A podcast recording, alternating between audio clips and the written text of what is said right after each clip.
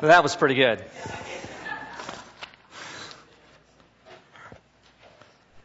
That was actually bigger than any fish I think I've ever caught. Yeah, yeah, it probably was. A couple of things. Um, Barb is home, and so we praise the Lord for that. That's great news. And Margaret is home as well. Uh, Margaret's been here on Sundays, but she hasn't always been home for a while, and she is now home. So we want to uh, thank the Lord for that as well. One person that is not home, I just heard this just now, is that Calvin Cruz fell yesterday. And did you say, Buddy broke his hip? Bud? Sorry, did Calvin break his hip? Broke his hip. Oh, okay. So we need to be uh, asking the Lord to be with Calvin for sure. That's uh, that's really too bad. In fact, why don't we just pray right now? Lord, I, I pray that you'd watch over Calvin and uh, and bless him, Father. I um, he has just gotten out of the hospital f- from a flu, and now he's back in with a broken hip. And Father, we pray you'd bless him and heal him. Uh, pretty rough time to be at this time of year in the hospital, and so we just pray that you'd be with Calvin Cruz and bless him, Father. We pray this through Jesus. Amen.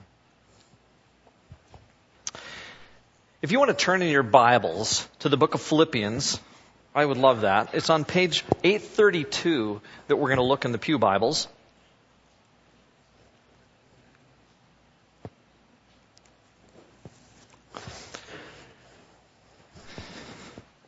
And here's the thing with the vignette that we saw.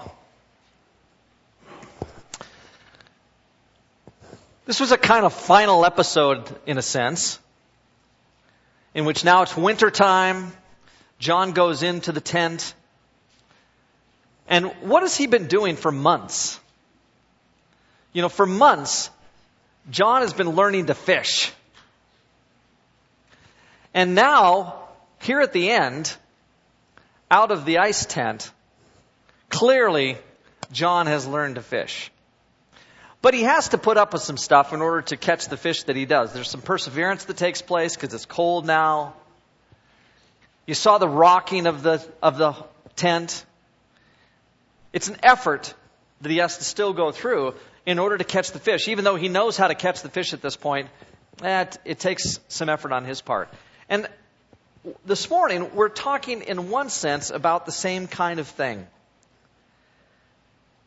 We've been talking for months about discipleship. And we kind of have an idea, I think, about what it means to be a disciple of Jesus Christ. But are we willing, are we able to do all that God desires for us in terms of following Jesus? That's a big question. And it's not a question that I want this morning for us to ask lightly. And here's what I mean by that. Look at this passage. Some of you will recognize this. For God so loved the world that he gave his only Son, that whoever believes in him shall not perish, but have eternal life. For God did not send his Son into the world to condemn the world, but to save the world through him. And what I want to ask this morning is whether or not you think this is true.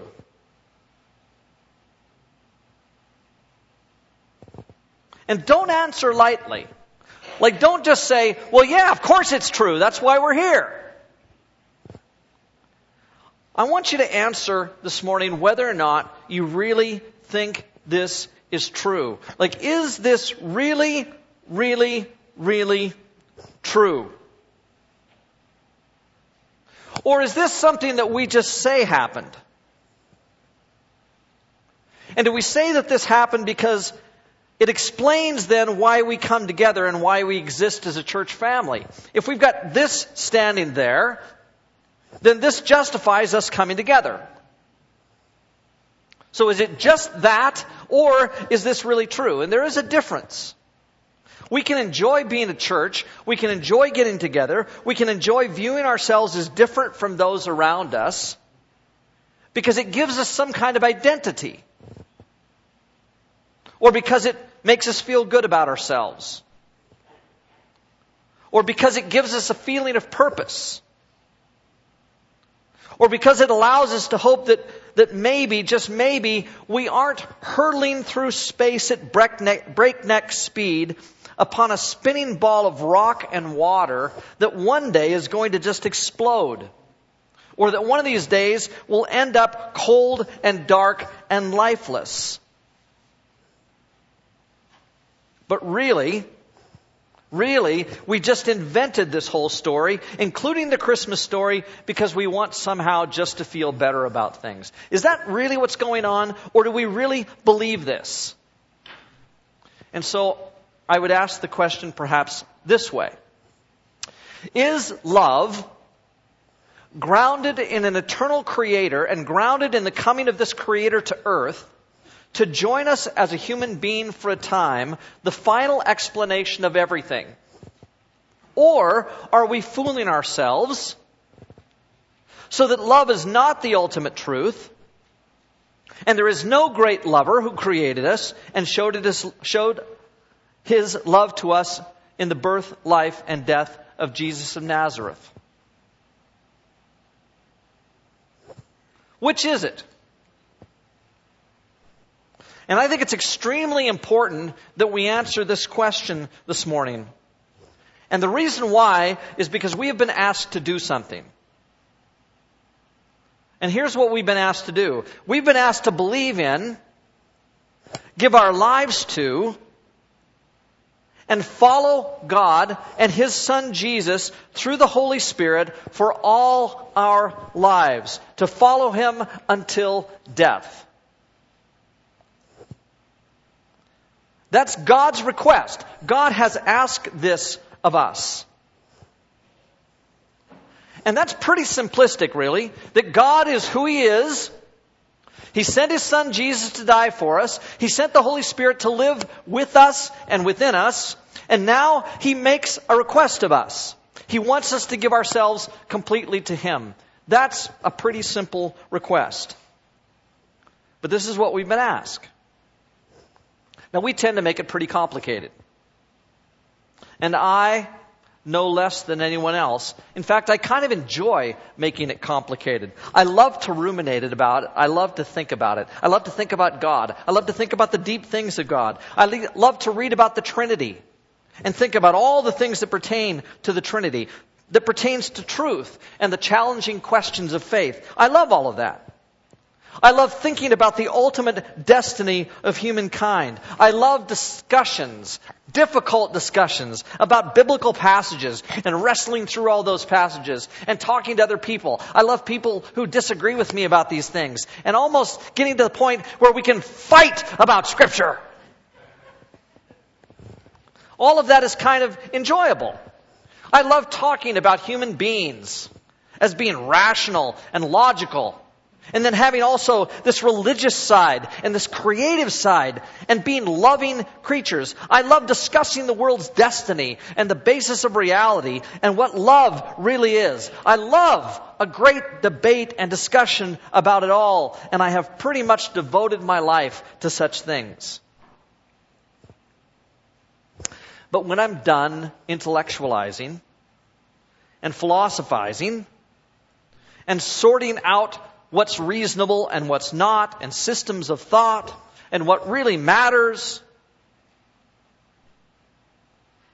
then what really matters is whether or not I believe a story about God being present in a little baby born in a cattle trough just a little over 2,000 years ago. That's what really matters. And so we go back here. For God so loved the world that he gave his only Son, that whoever believes in him shall not perish but have eternal life. For God did not send his Son into the world to condemn the world, but to save the world through him. We go back there. And if the story about Jesus is true, very little else matters. It doesn't matter who you are or who you think you are. It doesn't matter where you come from. It doesn't matter what kind of clothes you wear. What kind of car you drive doesn't matter. What kind of house you live in doesn't matter. What your worldly reputation is doesn't matter. What your status in society is doesn't matter. Whether you're smart or not doesn't matter. Whether or not you have lots of friends and are the center of attention or not doesn't matter. Your past doesn't matter. Your sin, if he's washed it away, doesn't matter. What your children become, except with respect to who he is, doesn't matter. You know, I meet people all the time who try and impress me in various ways. And I try to impress other people in various ways. And if the story about Jesus is true, it doesn't matter whether you impress me or I impress you. I want the Flames to be a really good hockey team. And I want the Seattle Seahawks to win the Super Bowl. And I want the Oregon Ducks to be the best university football team. But if none of this happens, and as long as the Edmonton Oilers aren't any good, then none of this matters.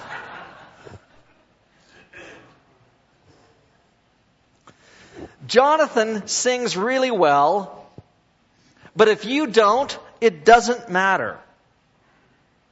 If one of you owns 10,000 hotels or sells pencils on the sidewalk, it doesn't matter.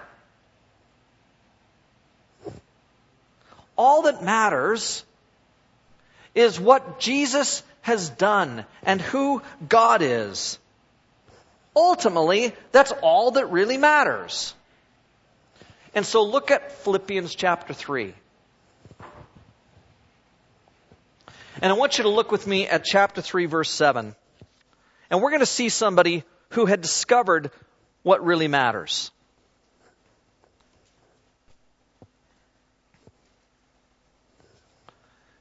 Paul says this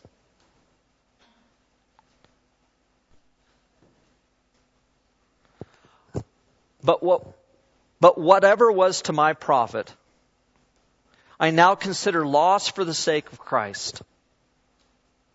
What is more, I consider everything a loss compared to the surpassing greatness of knowing Christ Jesus my Lord, for whose sake I have lost all things. I consider them rubbish that I may gain Christ and be found in him, not having a righteousness of my own that comes from the law, but that which is through faith in Christ, the righteousness that comes from God and is by faith. I want to know Christ and the power of his resurrection and the fellowship of suffering in, uh, of sharing in his sufferings, becoming like him in his death, and so somehow attain to the resurrection from the dead. Not that I've already obtained all this, or have already been made perfect, but I press on to take hold of that for which Christ Jesus took hold of me. Brothers, I don't consider myself yet to have taken hold of it, but one thing I do. Forgetting what is behind and straining for, toward what is ahead, I press on toward the goal to win the prize for which God has called me heavenward in Christ Jesus. All of us, he says, all of us who are mature should take such a view of things. And if on some point you think differently, that too God will make clear to you. Only let us live up to what we have already attained. Join with others in following my example, brothers, and take note of those who live according to the pattern we gave you. For as I've often told you before, now say again with tears, many live as enemies of the cross of Christ. Their destiny is their destruction, their God is their stomach, and their glory is their shame. Their mind is on earthly things.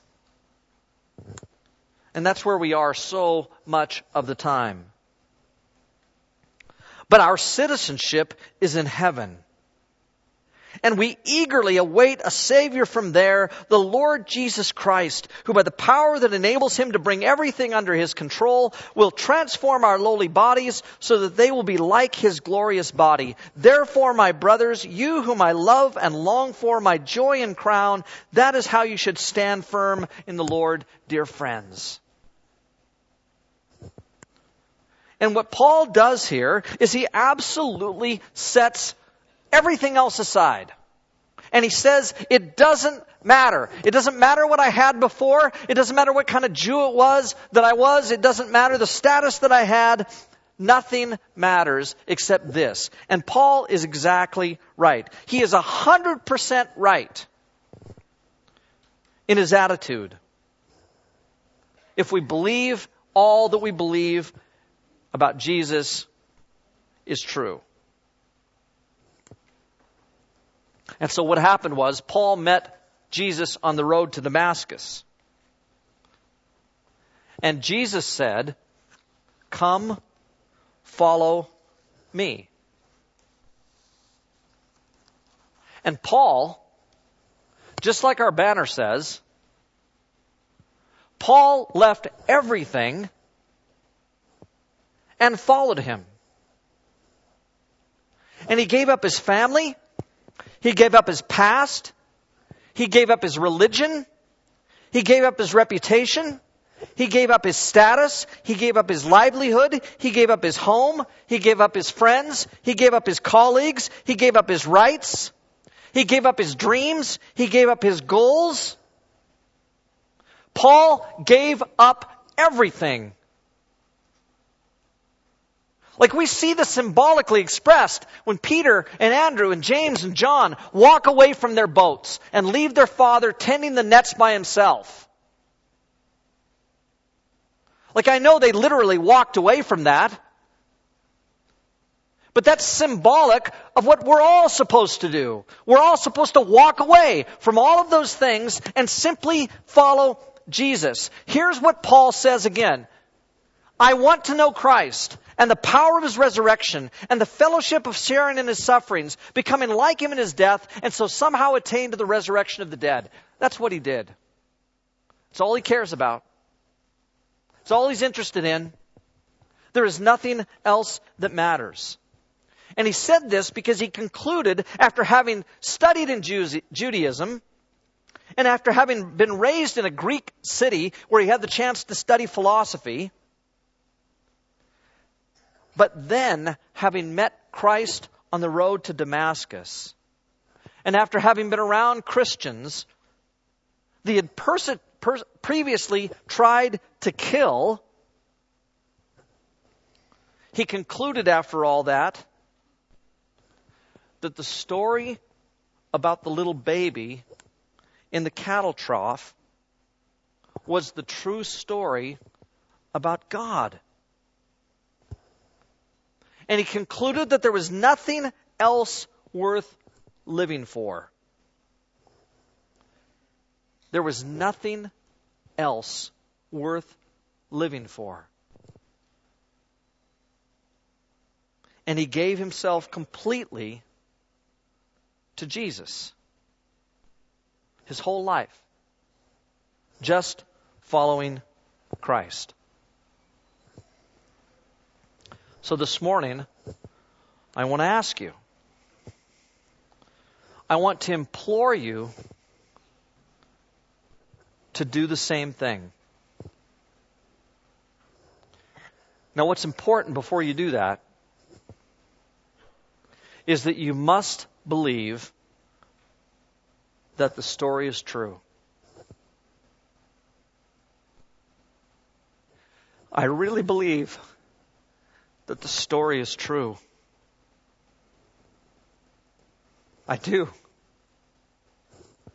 Oh, how I do. I really believe that this story is true.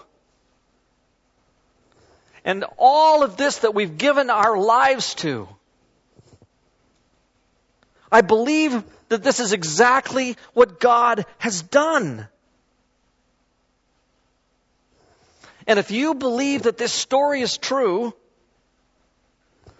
then I want you this morning to decide to set aside your excuses. I want you to set aside your own human centered focus and desires. And I want you to say this morning, not my will, but yours be done. Because if this story is true, then it's also true that God wants every bit of your heart. He wants you to hold nothing back. He wants you to be as totally in love with Him as He is with you. And He wants you to follow His Son, by whom He has revealed Himself, all the way to the grave.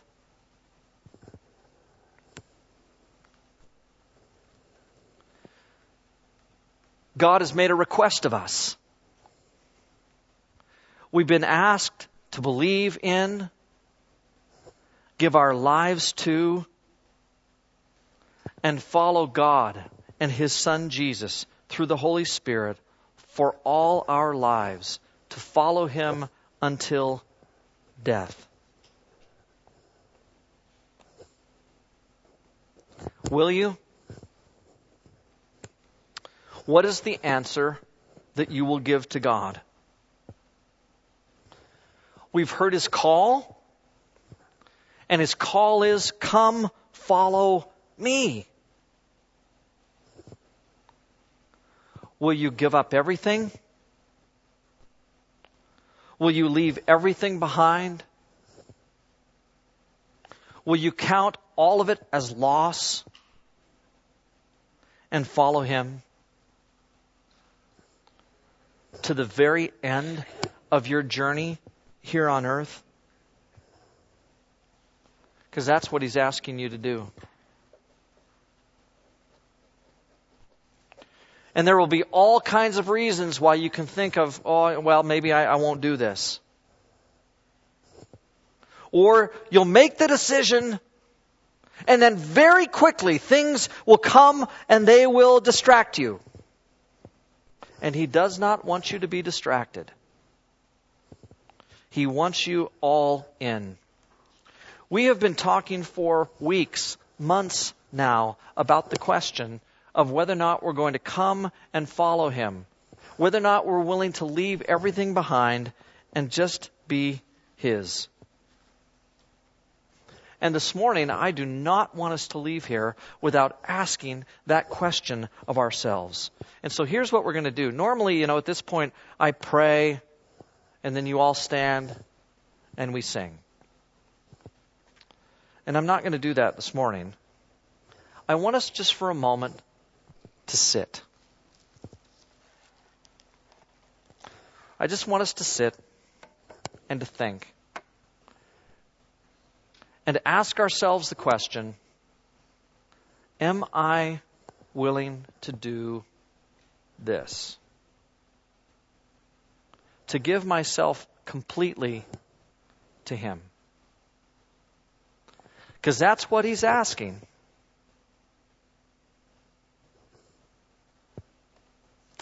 And then Jonathan can come and the group and lead us in a song in a moment.